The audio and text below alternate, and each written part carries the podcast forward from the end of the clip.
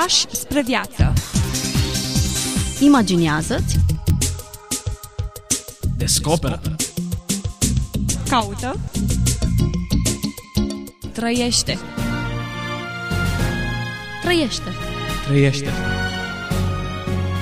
Fii liber. Pași spre viață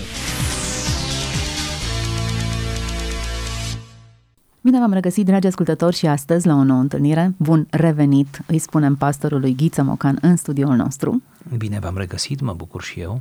Le-am promis ascultătorilor noștri în episodul trecut că vom continua o discuție despre preotul Iosif Trifa, inițiatorul mișcării Oastea Domnului, cu care mulți suntem familiarizați. Un scurt rezumat al biografiei uh, preotului pentru cei care nu au prins episodul trecut. Iosif Trifa s-a născut în anul 1888, s-a stins în anul 1938. Ei bine, în anul 1910 devine, după ce va fi studiat la gimnaziul de la Beiuș și teologia la Sibiu, în anul 1910 devine învățător în localitatea Vidra de Sus, satul natal al lui Avram Iancu. În 1911 se căsătorește cu Iuliana, nepoată a lui Avram Iancu. În 1912 îi se naște primul copil, o fetiță pe nume Olimpia, care se stinge la un an. În 1914 îi se naște al doilea copil, un băiat pe nume Titus Gheorghe. Înainte de a împlini un an și acesta se stinge. Începe primul război mondial. În 1916 îi se naște al treilea copil, un băiat pe care îl numește după numele celui decedat, Titus Gheorghe, acesta fiind singurul copil care supraviețuiește. În anul 1918, după sfârșitul primului război mondial, în cumplita epidemie de, de gripă spaniolă, care seceră multe vieți în Europa, inclusiv pe teritoriul României, îi se îmbolnăvește fetița, cel de-al patrulea copil, pe nume Augustina. Și ea, tot sub un an, se îmbolnăvește și soția lui Iosif Trifa și se sting la o diferență de câteva zile, probabil două zile una de cealaltă. Așa se face că le înmormântează în aceeași zi și soția și fetița. Rămâne aproape singur doar cu Titus Gheorghe, un băiețel cu ochi nevinovați, așa ne imaginăm, care avea doar trei anișori. Acesta este momentul zero, din punct de vedere spiritual, pentru preotul Iosif Trifa, moment în care se dedică slujirii cu o pasiune, cu o determinare, cu o seriozitate fără precedent. Bineînțeles, contextul îi este favorabil, mitropolitul Nicolae Bălan îl va remarca, îl va duce la Sibiu, va ajunge să predea teologie, va ajunge să fondeze ziarul Lumina Satelor, care va face istorie în mediul ardelean, de asemenea va scrie articole de teologie și de articole pastorale și totul va culmina cu anul 1923, când în noaptea aceea de Revelion are o agonie profundă, moment în care își înțelege în sfârșit chemarea pe care Dumnezeu avea pentru el, anume ceea ce se va întâmpla mai târziu, înființarea oastei Domnului. Ei bine, dragii mei, iată Iosif Trifa, un personaj care a avut o anumită ascensiune, a avut evenimente atât de tragice în propria lui viață, dar a avut și momente iluminatoare. Bineînțeles, la câțiva ani după fondarea oastei Domnului, timp în care el predica despre moralitate, în favoarea moralității, predica în special împotriva consumului de alcool, împotriva înjurăturilor, a limbajului da? Uh, nepotrivit al românilor și altor metehne, să le numim românești, da? probabil universale. În timpul acesta, când mișcarea oastea Domnului a luat amploare, el a fost înțeles cu totul greșit și a fost caterisit sau uh, i s-a retras dreptul de a mai sluji ca preot. În anul 1936, el se stinge în 38, foarte interesant, uh, și când se stinge, el nu mai este considerat preot în Biserica Ortodoxă. Va trebui să așteptăm până în septembrie 1990, până după Revoluție, când, uh, ca un act reparatoriu, Biserica Ortodoxă Română, uh, printr-un act oficial, post-mortem, îl reașează în locul cuvenit pe Iosif Trifa, imaginea lui Iosif Trifa, cumva după atâția ani. Am încercat să fac un mic rezumat, uh, cei care ne-au ascultat săptămâna trecută au, deja au știut aceste detalii. Ne oprim și astăzi asupra unui paragraf din revista Teologică, scris de Iosif Trifa, în ianuarie-martie Sibiu anul 1921. Ce interesant să răscolim în texte atât de vechi. Iată cum arătau revistele în acea perioadă Hmm. și cum arăta mass media. Ce Da. conținut, ce profunzime, ce desime în idei. Le vom oferi imediat ascultătorilor noștri un, un scurt paragraf, nu tot. Să nu creadă cineva, îmi permite aici o paranteză, să nu creadă cineva, mai ales dintre cei mai tineri, că scrisul s-a născut pe internet sau... Pe Înțelegeți ce vreau rețelele să de spun? socializare. Da, să nu creadă cineva că la început a fost blogul. La început a fost revista, nici măcar revista, foaia. Era mare lucru la început să... O foaie. Uh-huh, o simplă foaie. Ei bine, în revista teologică pe care ați menționat-o, în 1921, apare un articol semnat de Iosif Trifa, care se numește Cum am devenit predicator. Din acest articol spicuim câteva idei care credem că vor merge la sufletul ascultătorilor și mai ales vor merge la sufletul celor care doresc să devină predicatori sau unii poate tocmai sunt predicatori. Aceia care m-au cunoscut în liceu știu că nu eram o forță în studii și pe deasupra eram și gângav. Nici în seminar n-am fost între eminențe. Abia am ieșit cu bine. Iată dar, din școli n-am ieșit o forță, un orator făcut gata. Și acum 10 ani când am intrat în ogorul meu pastoral, eu însumi simțeam această constatare. În cele din tâi predici mă înnecam recitându-le și nu odată am pus gând rău să mă las de lucrul acesta, să las predica celor care au chemare și vrednicie de ea. Cu fiori însă mi-am dat seama că lucrul acesta și hotărârea aceasta ar însemna un păcat de neiertat, o crimă pastorală. Toate scripturile vor striga după mine că port un nume mincinos de învățăcel al lui Isus, care nu învață nimic. Acum, dar, după 10 ani, mă întreb cum am devenit predicator și încă iscusit și talentat, cum m-a numit într-un articol din stinsul profesor Ioan Lupaș. Aici am permit o paranteză, cândva promit, vom avea o emisiune despre Ioan Lupaș. Și despre referințele pe care le face despre Iosif Trifa.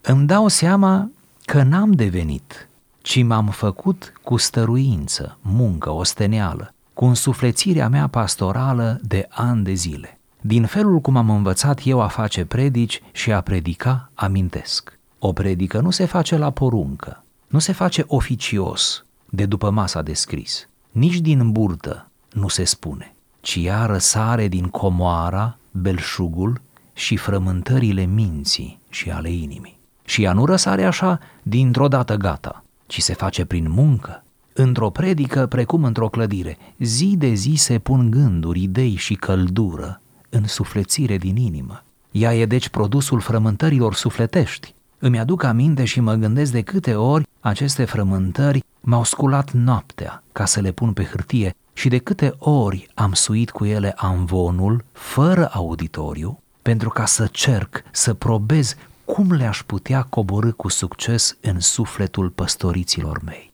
Tot astfel, și când folosește preotul predicile altora, el trebuie mai întâi să le mediteze, să-și însușească sufletește ideile, căldura și însuflețirea din ele. Numai cu astfel de pregătiri le va putea coborâ în sufletul, în mintea și în inima ascultătorilor. Dacă vreau pe alții să-i însuflețesc, să-i aprind, mai întâi eu însumi trebuie să simt că s-a aprins inima mea. Se înțelege. Astfel de predici pregătite sufletește au întotdeauna efectul, succesul dorit, iar acest succes procură cea mai sfântă mulțumire sufletească pe care o pot avea și simți păstorii în această lume. Ce frumoasă incursiune în culisele pregătirii unei predici, în care, sinceră să fiu, nu am fost. Sunt doar beneficiarul acestor predici, le ascult, le cataloghez și le evaluez din prisma păstoriților, nu din prisma celui care le elaborează. Însă, dincolo de umorul și modestia pe care le are mărturisirea aceasta, nu știu dacă și-a propus să aibă doza asta de umor, mărturisire clar că o are, Da, aici este un text confesiv, din nou, ca cel de săptămâna Exact. trecută. confesiv. Da, omul se își mărturisește și apreciez extraordinar de mult onestitatea lui. Nu mușamalizează, nu camuflează niciunul din scăzămintele lui. Iată că omul acesta nu se naște orator. Spune, chiar eram gângav. Chiar când am început să predic, pentru că trebuia să predic, atât am fost de dezamăgit, nu, spune textul, încât am vrut să mă las. Dar apoi m-am temut și am zis că de mă las și nu predic, săvârșesc, cităm, o crimă pastorală. Hmm. Sunt predicatori care nu au acest dar oratoresc, din păcate spun eu, dar ceea ce ne scoate în, la iveală această confesiune este că nu acest dar oratoresc ar salva predica. Sigur, nu acesta este ci e definitoriu. vorba despre altceva. Da. Efortul acesta despre care eu nu am fost conștientă, pe care îl are predicatorul, de a-și pune noaptea un amvon. Mi-a plăcut Da. această Ce com- povestește el aici comparație. este, este superb. El spune că mergea în biserica goală uh, cu predica și predica singur, tocmai ca să se obișnuiască cu expunerea și nefiind nimeni de față să, uh, să devină fluent, să-și creeze oarecare coerență, astfel încât când va fi cu public să poată să ajungă cu mesajul, nu? Interesant să coboare, zice, de la ambon, să coboare mesajul în sufletele credincioșilor. Acum, ceea ce am remarcat eu în mărturisirea aceasta e că nu a încercat să-și îmbunătățească competențele sale, arta de a vorbi în public, TED Talks, nu a încercat să facă lucrul acesta, ci ceea ce îl preocupa cu adevărat era cum să-i fac pe cei păstoriți de mine să aibă în suflet mesajul acesta. Da. Cred că acesta e diferența. între un Motivația discurs pe care, exact. laic sau oricare ar fi și predică. Pentru că un discurs poate să fie extrem de bine alcătuit și poate să lase o impresie foarte bună, favorabilă în inimile audienței, dar totuși să nu producă niciun efect. Ori tocmai el urmărea efectul, nu impresionarea audienței. Această mărturie a lui Iosif Trifa dovedește încă o dată cu supra de măsură că predicarea este mai mult decât transmitere de informații. Este mai mult decât explicarea scripturilor, dar conține explicarea scripturilor. Că predicarea este mai mult decât orice alt discurs și că niciun alt discurs, indiferent de subiect, fie el și științific, nu este egală cu predicarea. Nu trebuie puse acestea în aceeași categorie. Predicarea este mereu uh, altceva, este superioară. Pentru că dacă facem în predicare ceea ce trebuie să facem, adică să transmitem cuvântul veșnic al lui Dumnezeu, cuvântul mântuitor, atunci, spre deosebire de toate celelalte discursuri, predica trebuie să miște voința. Ori cel mai greu de mișcat în om nu sunt emoțiile, nici măcar rațiunea, câteva idei bune deja îi mișcă mintea, ci mișcarea voinței. Oare nu aceasta își propun vorbitorii motivaționali? Ba da, și uneori vorbitorii motivaționali laici, la aceștia Mhm, ne referim exact, acum, da. reușesc, paradoxal și trist, mai bine decât predicatorii care citează din Cartea Sfântă. Și ei reușesc, aceștia, laicii, din cauza că uh, stăpânesc foarte bine metodologia, stăpânesc foarte bine arta vorbirii în, în public, pentru că e o știință până la urmă, și sunt foarte determinați și unii dintre ei, bravo lor, sunt pasionați de subiect. Și nu e, nu e rău, nu e nimic rău în asta. Admir un fizician care e atât de pasionat de fizică încât găsește cuvinte potrivite să-mi explice mie, care nu știu aproape deloc fizică, ceva care și eu să înțeleg și cu- de care să mă simt uh, satisfăcut. Apreciez, apreciez. Cu atât mai mult, predicatorii ar trebui să fie, prin excelență, oameni care să ajungă la inima omului, la voința omului și să, să se facă plăcuți, să se facă acceptați, cum spune Apostolul Pavel, de orice cuget omenesc. Dacă ar fi să scanăm puțin plaja, nu din prisma cărcotașului care stă pe margine și doar face nazuri la mâncare. O mâncare destul de multă și variată, dacă e vorba să folosesc această parabolă. Sunt predici pentru toate nivelele intelectuale și de maturitate spirituală. Dar dacă ar fi să scanăm puțin mesajul predicatorului care își pregătește minuțios mesajul, predica, cu ilustrații și respectând toate principiile homileticii pe care probabil că le știți mai bine decât mine, eu doar le intuiesc atunci când observ când e plasată ilustrația și cum respectă linia și concluzia, comparativ cu predicatorul spontan care își anulează schița și predică o idee care îi vine în timpul serviciului și unul și celălalt reprezintă prototipuri de predicare în bisericile noastre. Ceea ce ne oferă acum Iosif Trifa este altceva. Mă, ofer, mă opresc la paragraful în care spune Am învățat să fac predici, nu la poruncă, adică din obligație. E fișa postului pentru mine să țin trei predici pe lună în biserica mea, sau eu mai știu, habar n-am cum stau lucrurile. Nu se face nici oficios de după masa de scris. Am rigoarea textului, aplic, cam așa interpretez eu ce citesc, ci se face din comoara, belșugul, frământările minții și ale inimii. Nici din burtă am sărit vezi. Asta este părerea mea, partea cu spontaneitatea. Da, ați citit bine. Frumos spune, din comoara, belșugul și frământările minții și ale inimii.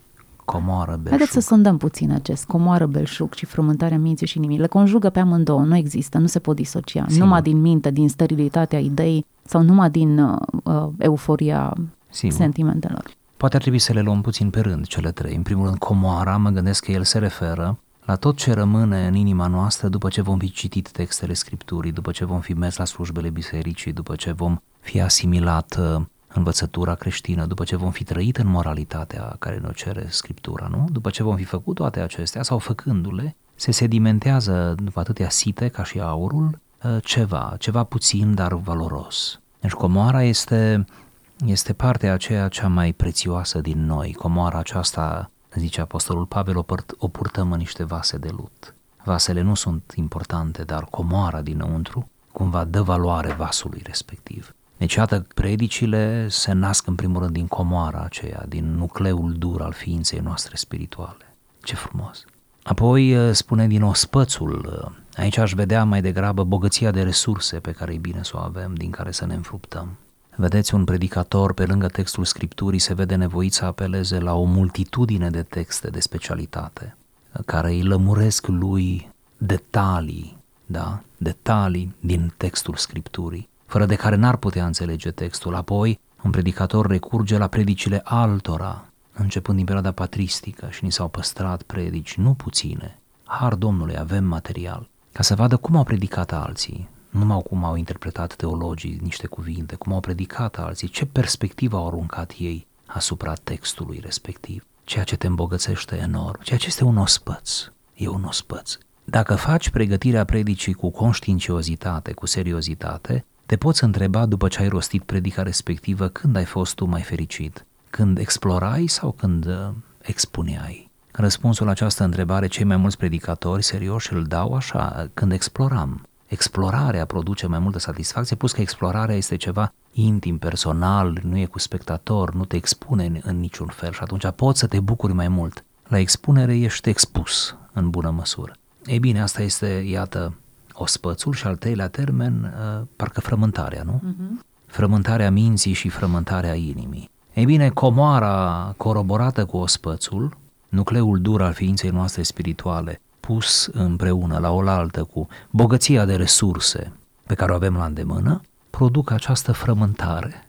Această frământare necontenită, această luptă cu îndoială, această luptă cu aranjarea ideilor, nu? Această, această permanentă, cumva, nesiguranță, stare de tensiune, uneori între minte și inimă, uneori între idei, pentru că, cu adevărat, predicatorul trebuie să fie cel mai frământat om din biserică, cel care frământă gânduri, frământă idei, frământă tehnici, mecanisme, care se străduiește să aplice cele mai bune tehnici, să aibă cea mai bună stare, să folosească cele mai potrivite cuvinte ca să ajungă la inima păstoriților lui.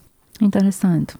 Rezumatul uh, procesului de producere a unei predici, părintele Iosif Trifa spune că predica este produsul frământărilor sufletești. Atât de intense sunt aceste frământări încât îl trezesc noaptea. Un om care a avut probleme, n-a fost într-o viață liniară, liniștită Sigur. și a pierdut soția, copiii, a îngropat trei copii. Mai mult decât atât, era perioada primului război interbelică ulterior, o perioadă cu foarte multă frământare, în care luptai pentru pâinea de cea de toate zilele, iar ceea ce îl trezea pe el era frământarea mesajului pe care îl are de transmis.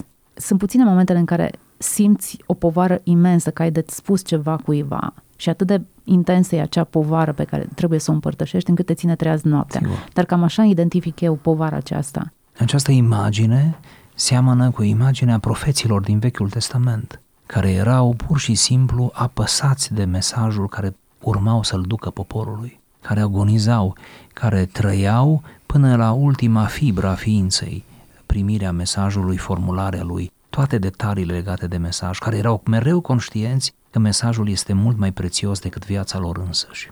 Noi avem sentimentul că un mesaj expus de la Amvon este, sau cel puțin are așa o valoare profetică, este primit din partea lui Dumnezeu, cam așa e perceput sau sunt rugăciunile, este primit din partea lui Dumnezeu, iar predicatorul nu are altă slujbă decât să îl disemineze, să-l Să-l expună. rostească. Exact, să nu îi aparține, nu este efortul lui personal, ci pur și simplu preiau ceva și dau mai departe. Ceea ce spune textul acesta e ceva diferit și tind să cred că părintele Iosif Trifa are dreptate, își dezvăluie vulnerabilitatea lui oratoricească, apoi efortul lui nu de a-și corecta slăbiciunea, ci de a ajunge la oameni, și finalul textului pe care, cel puțin pe care noi l-am lecturat, probabil face parte dintr-un text mult mai amplu, e predicile pregătite astfel au întotdeauna efectul dorit, succesul dorit. Succes care procură cea mai sfântă mulțumire sufletească pe care o poți avea și poți simți în această lume. Da, ce frumos!